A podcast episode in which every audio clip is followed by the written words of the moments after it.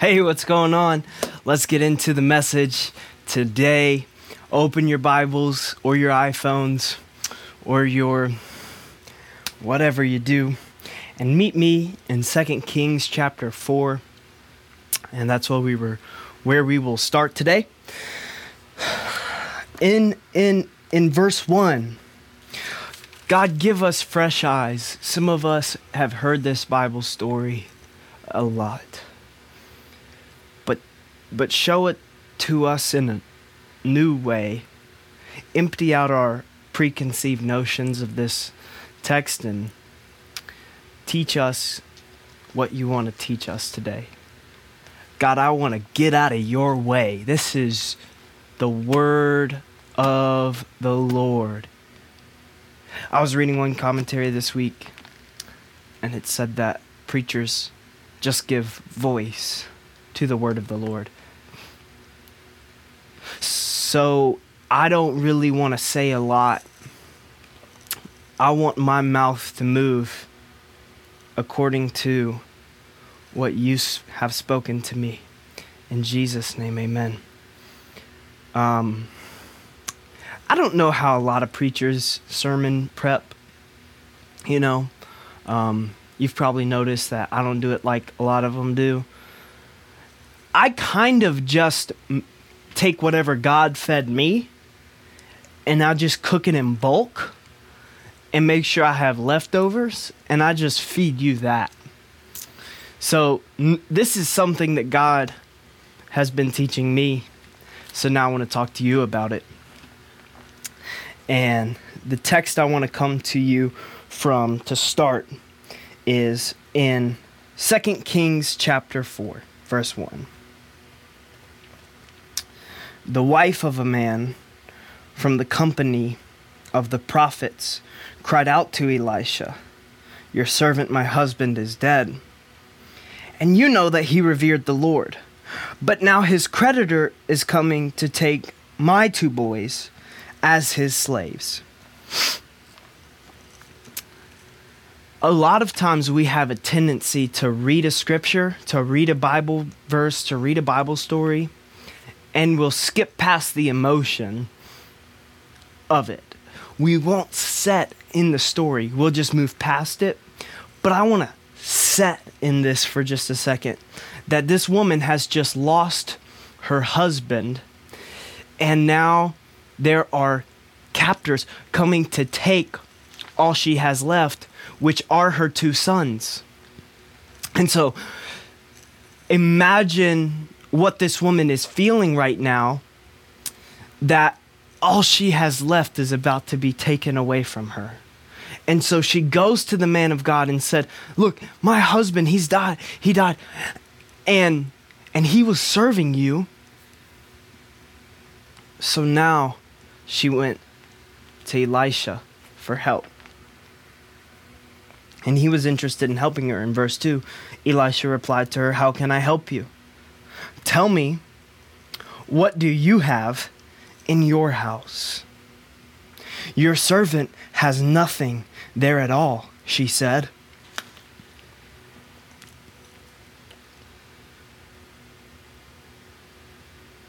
Yeah, I just paused because that's what Elisha did. He, he made her double text. He didn't even respond. She said, Your servant has nothing there at all. And then Elisha doesn't say anything. So then she said, except except a small jar of oil, olive oil. you know God wants to use your except. In the message translation, I've been reading it a lot lately. She says to Elisha, you know, your servant has nothing. Well, I have a little. That's kind of how it's worded. And I like it. Because, and I was cooking eggs this morning, and God wanted me to tell you this. um, you always have something. So stop calling it nothing. Stop calling it nothing. Oh, nothing's going right for me today. Oh, nothing's going right for me this year. Oh, nothing's good about this job. Oh, nothing's good about this relationship. Really, nothing? Nothing's going good. You don't even have breath right now. You could be on a ventilator right now. You have two legs and they both work. Nothing. Because you always have something. I'm not saying you have a lot. I mean, this woman, she really did not have a lot. But you always have something. You always have something. But this woman said, I have nothing. Well, I do have a little. Ooh, God wants to use that little. I told you I have one today, Taylor. I've got one today. I'm excited. Verse 3 Elisha said, Go around and ask, ask all your neighbors for empty jars. Don't ask for just a few. God help me not to just preach for an hour on that verse. Then go inside and shut the door behind you and your sons. Pour oil into all the jars, and as each is filled, put it to one side. And she left them and shut the door behind her and her sons. And and they brought the jars to her, and she kept pouring. Yes, she just kept pouring. And when all the jars were full, she said to her son, Bring me another one. But he replied, There is not a jar left. Then the oil stopped flowing. She went and told the man of God, and he said, Go and sell the oil and pay your debts. You and your sons can live on what is left. It's gonna get good. A couple observations from this passage. Um, first, let me tell you what I want to preach to you about. Verse 3 Elisha said, Go around and ask all your neighbors for empty jars, and don't ask for just a few. Go around and ask for empty jars. The title of this message is Ask for Empty. oh, if you knew how good this message was, you'd be excited too. Ask for empty. Now, we read this we read this Bible story thousands of years after it occurred.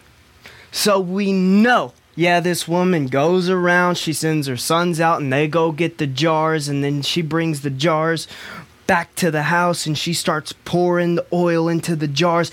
And as the as the oil is going into the jars no matter how many jars they fill up it doesn't run out. And then all of a sudden once they're out of jars then the miracle ends. The miracle ends. Verse 6 says there is not a jar left then the oil stopped flowing So the miracle ended when her emptiness ended. Come at me if you disagree with me, but there is no miracle in in in in 2 Kings 4 verses 1 through 7. There is no miracle is that if there is no emptiness. Oh, it's her emptiness that leads to her miracle. Okay, let's talk about it. Uh, excuse me, Elisha, the man of God. I have a lot of jars at my house, and they're all full of oil. Nothing is going wrong in my life.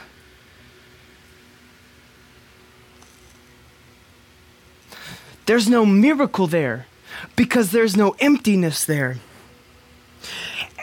I'm telling you this that your that your emptiness has a purpose and you've been asking God, God, fill, fill this space, fill this emptiness. God, I have a deficiency in this area. I have a weakness right here. I have a thorn in the flesh, call, Paul called it. I have something, God, I need you to fill. God, I have something I need you to do, God. And he doesn't do it, and he doesn't fill it Because the emptiness is for a purpose.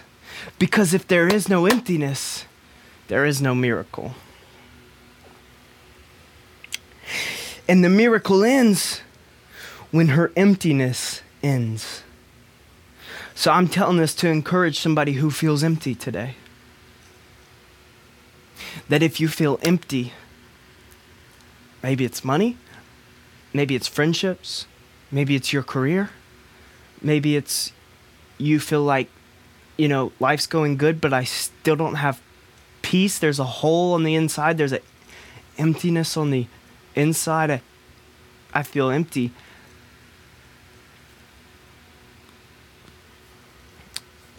That sometimes it's your emptiness that makes room for God to fill it.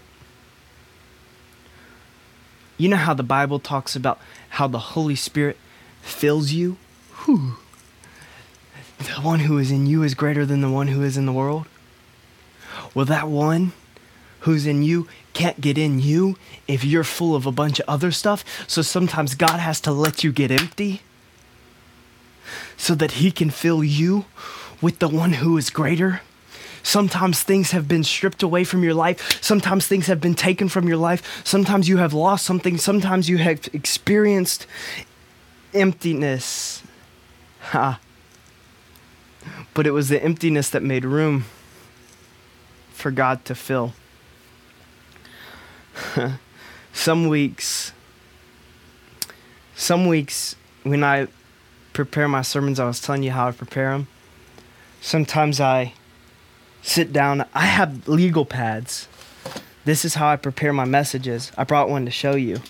And um, I don't want you to read my notes because that's kind of private to me, but I have these legal pads and like I have like pages where I'll write thoughts down, I'll write Bible verses down, and I'll just write notes down.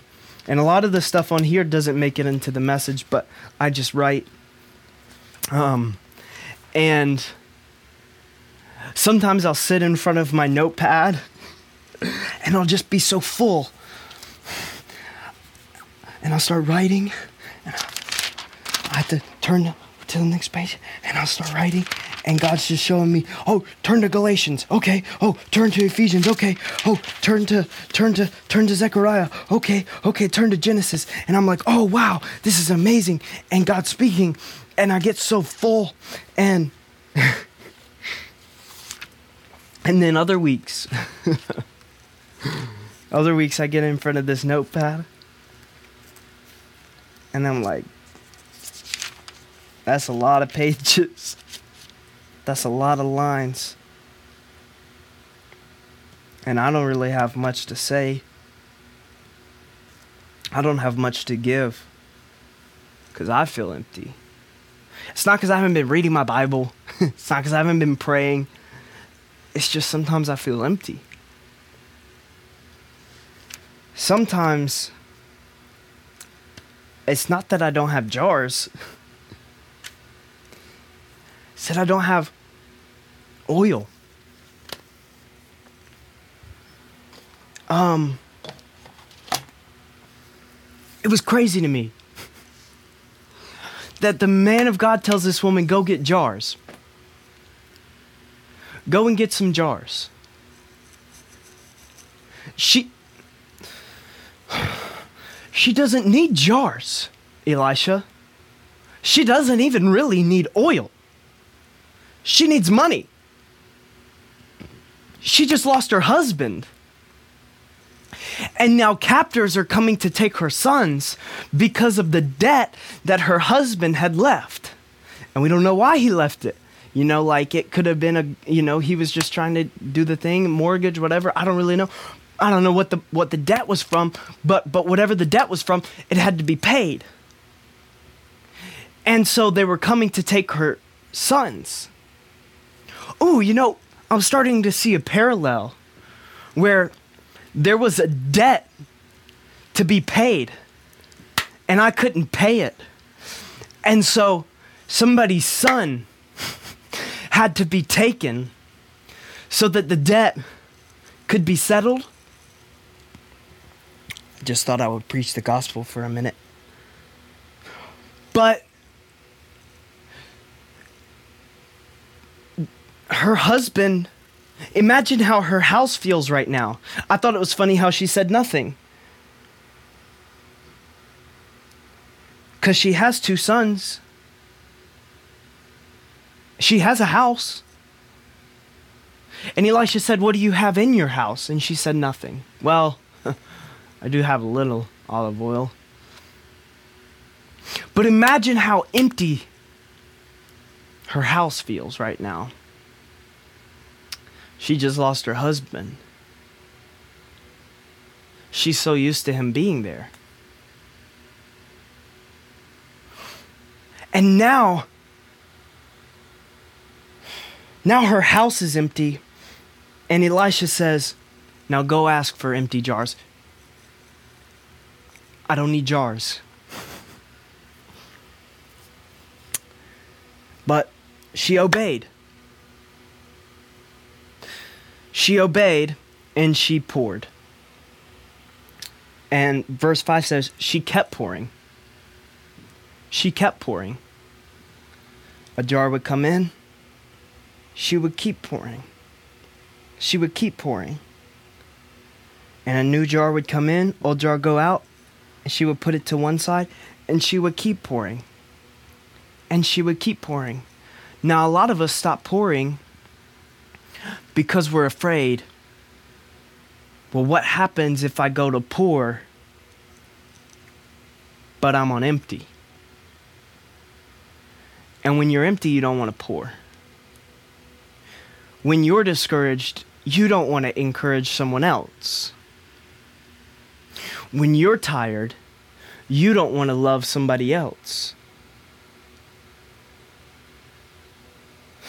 And when you get empty emotionally, oh, because this woman wasn't just empty financially, she just lost her husband.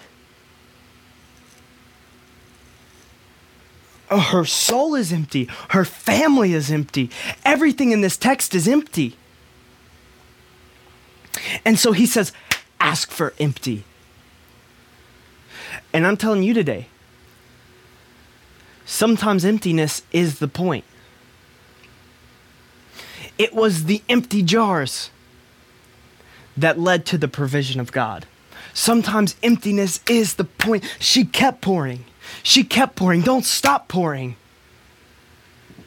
Imagine a farmer who is afraid of losing seed, so he doesn't sow. A farmer sows seed. That's what farmers do. They pour, they release, they let go, they pour, they sow, they scatter, they release, they let go of the seed. And the seed can't turn to a harvest. The seed can't grow in the soil if you keep it gripped in your hand.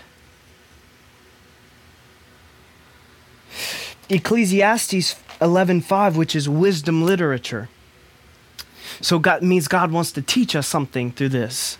It says this 11:5 As you do not know the path of the wind. Sorry, I'm going to read verse 6. Sow your seed in the morning. Sow your seed in the morning. Sow. Sow your seed in the morning. And at evening, evening let your hands not be idle. Keep sowing. Keep sowing.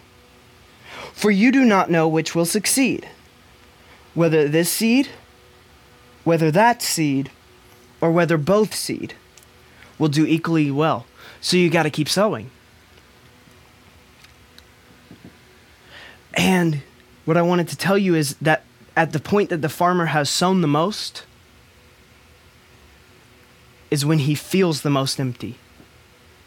When he has given away the most, he feels the most empty because he's let go of all he had. and he has to release the seed if he wants it to turn into anything. And sometimes we're like so afraid of losing our seed. So we hold on to it so tight and we say, No, I won't let this go. No, I won't let this go. No, I won't release this. And we kill the seed because we won't sow, because we won't pour, because we won't release. Sow your seed, release, sow, sow. So, my favorite parable is Mark chapter 4. He also said, Jesus said this this is what the kingdom of God is like. A man scatters his seed on the ground. So he sows. Night and day, whether he sleeps or gets up, the seed sprouts and it grows, though he does not know how. So, so, so the man sows, but the soil grows. I'm not trying to be cute. I'm just telling you what happens. The man scatters seed, and the soil, which is a representation of God, the soil grows. The farmer doesn't grow the seed. It says night or day, whether he sleeps or gets up, the seed sprouts. He does not know how. It's not it's not the farmer who's growing the seed, it's God who's growing the seed. But God can't grow what the man doesn't sow. And you've got to sow. You've got to sow. You've got to let go. You've got to pour. And sometimes you have to get empty. And it's not your emptiness is not an indication that you're sinning or that you're bad or that you're in the wrong field. You know, oh, I'm burned out. No, you need a nap. You need a Snickers. You need to go home and take a break and and just relax for a day. You don't need to stop sowing. Some of us quit sowing because we put the seed in the soil and it didn't grow in 2 days. Sometimes you have to wait. no one hates this point in my sermon more than me. I promise. if you've stuck with me for any period of time with Grace Movement, you know I am a healing, impatient person. And I'm the kind of guy who I'll just go around so, so, so, so, so, and I don't even turn around to see, oh, is it growing? Like I'll just keep sowing, I'll just keep moving, I'll just keep doing it. So, so, so, so, so. And I'm so task oriented often that I won't even, I won't even stop to look at the soil and appreciate the seed. And God's teaching me sometimes you have to, sometimes you have to wait. You can't spend your whole life waiting. But but but sometimes sometimes you have put the seed and the soil and the only thing that's going to make it grow is time.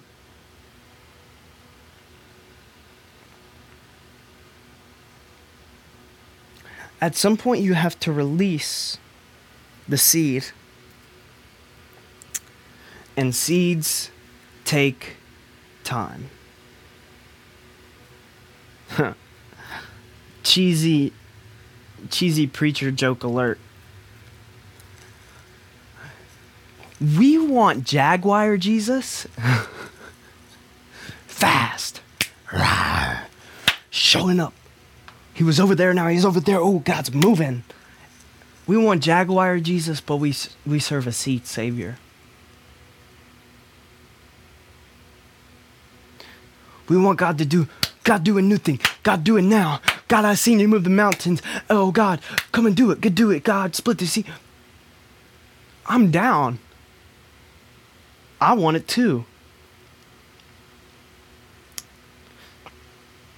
But sometimes God says, this is what he said the kingdom of God is like a man who scatters seed. He's equating the kingdom of God to a seed. S- seeds take time. You don't plant a seed and call your friend and say, hey, come over. I planted a seed yesterday. You guys got to come check it out because it's just going to look like dirt. And you don't often recognize what God is doing because what God is doing is not visible, but it's under the surface. The most formative stages of the seed happen under the soil. You can't IG live a seed growing. That will be the least viewed that will be the least viewed thing in the history of humanity. Because because it takes time. And the, the key ingredient to the seed's success is not more water, it's not more plowing, it's not more praying, it's, patience. You gotta plant the seed, but you gotta wait. All by itself. Verse 28 says this the soil produces grain, not the man, not the farmer. I'm nothing but a man. I'm nothing but a human being. I'm nothing but dust. I can't produce I can't produce grain. The soil produces the grain. It's God that produces the growth. All by itself, the soil produces grain. First the stalk, then the head, then the full kernel in the head. As soon as the grain is ripe, he puts the sickle to it because the harvest has come. But a lot of us walk away from the seed before we see the stalk. So we plant the seed and it doesn't grow in two weeks, so we leave. We go to the gym and we don't have abs in a month, so we are we quit we start the Bible reading plan and we don't know any Hebrew or Greek two weeks in, so we say this is stupid. We try to restore the relationship, and the first time they do something that gets on your nerves, you walk away.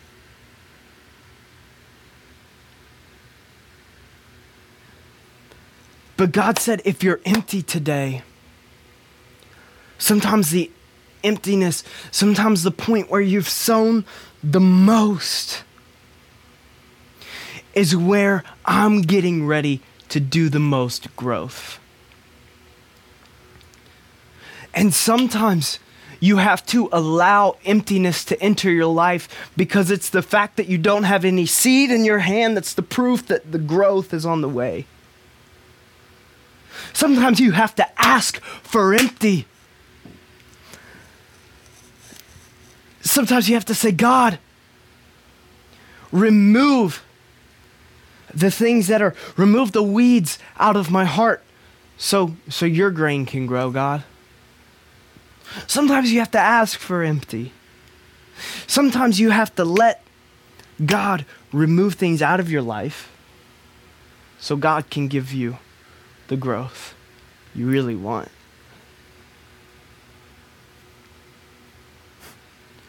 And sometimes you've got to sow on empty.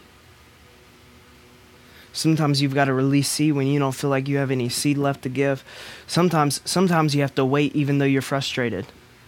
And you have to sit here and say, "Hey God, we could do this a lot faster if it was up to me, but I trust you." Hey God, we could do this a lot quicker, but I trust you.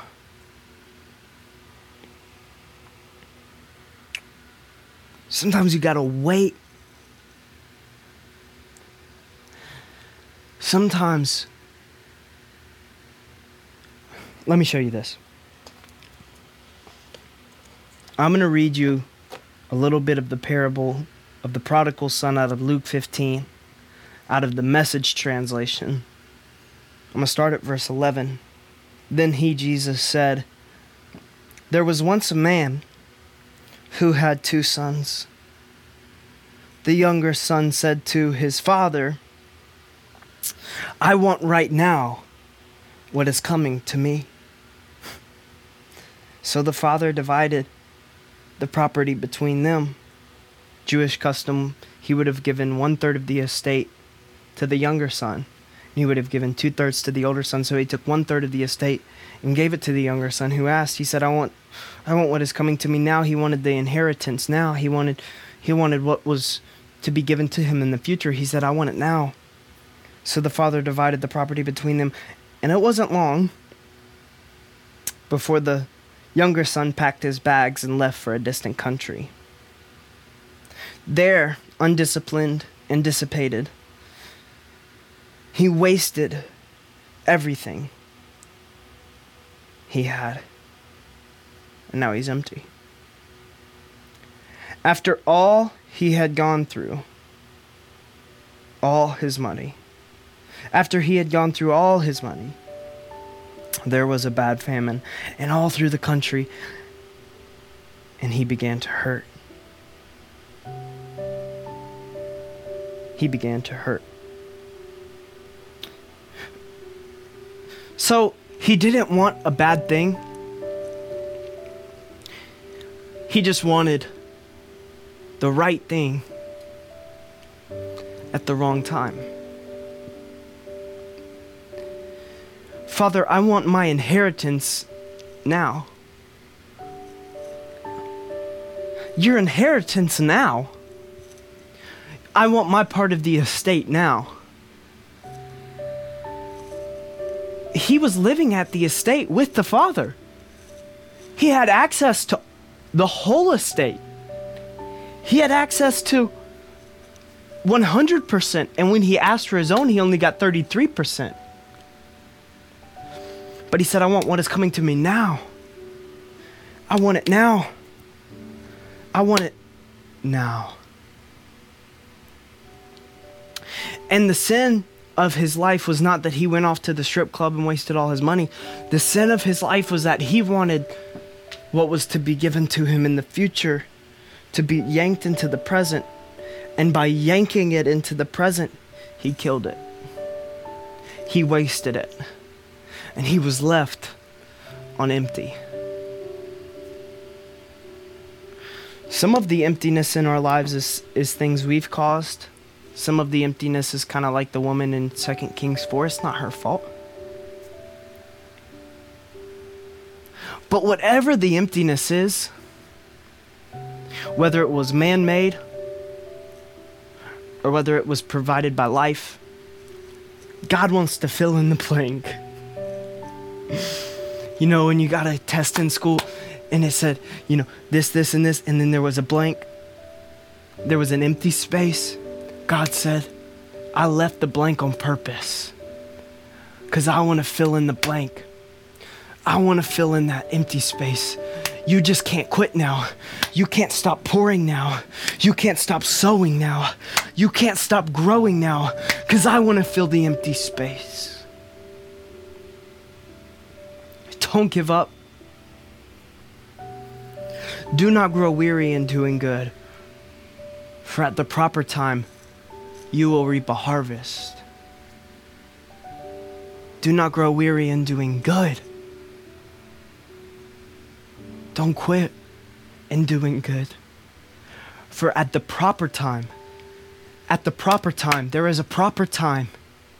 There is a proper time for your harvest.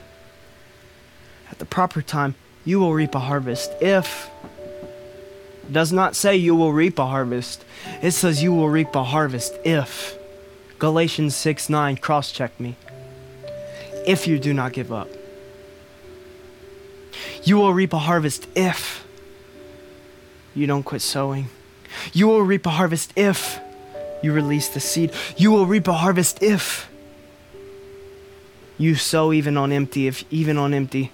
Jesus said, Come to me, all you who are weary, heavy laden, burdened, and I will give you rest. If you're empty, if you're burdened, I will give you rest, Jesus said. He said this though Take my yoke upon you. Don't miss this. My yoke is easy and my burden is light. He says, If you want rest, he says, Take my yoke. He didn't say, Take my pillow. He said, Take my yoke. Yoke is what they use to plow the soil so that the seed can be planted, so that the harvest can grow, so that the soil can produce the grain. He said, Take my yoke, take my yoke, for my yoke is easy and my burden is light. If you're empty, just don't quit pouring. Don't quit pouring. Don't quit pouring just because you have empty jars. The emptiness is the point. The emptiness you feel in your life right now, God has that emptiness there so He can fill it. I'm not talking about, oh, job, God made you lose your job so you can be more appreciative. I mean, maybe. I don't know why. But I do know this that He who began a good work in you will carry it on to completion until the day of Christ Jesus. God, I thank you for your word now. Let it go forth as seed sown in good soil on people's hearts in Jesus' name.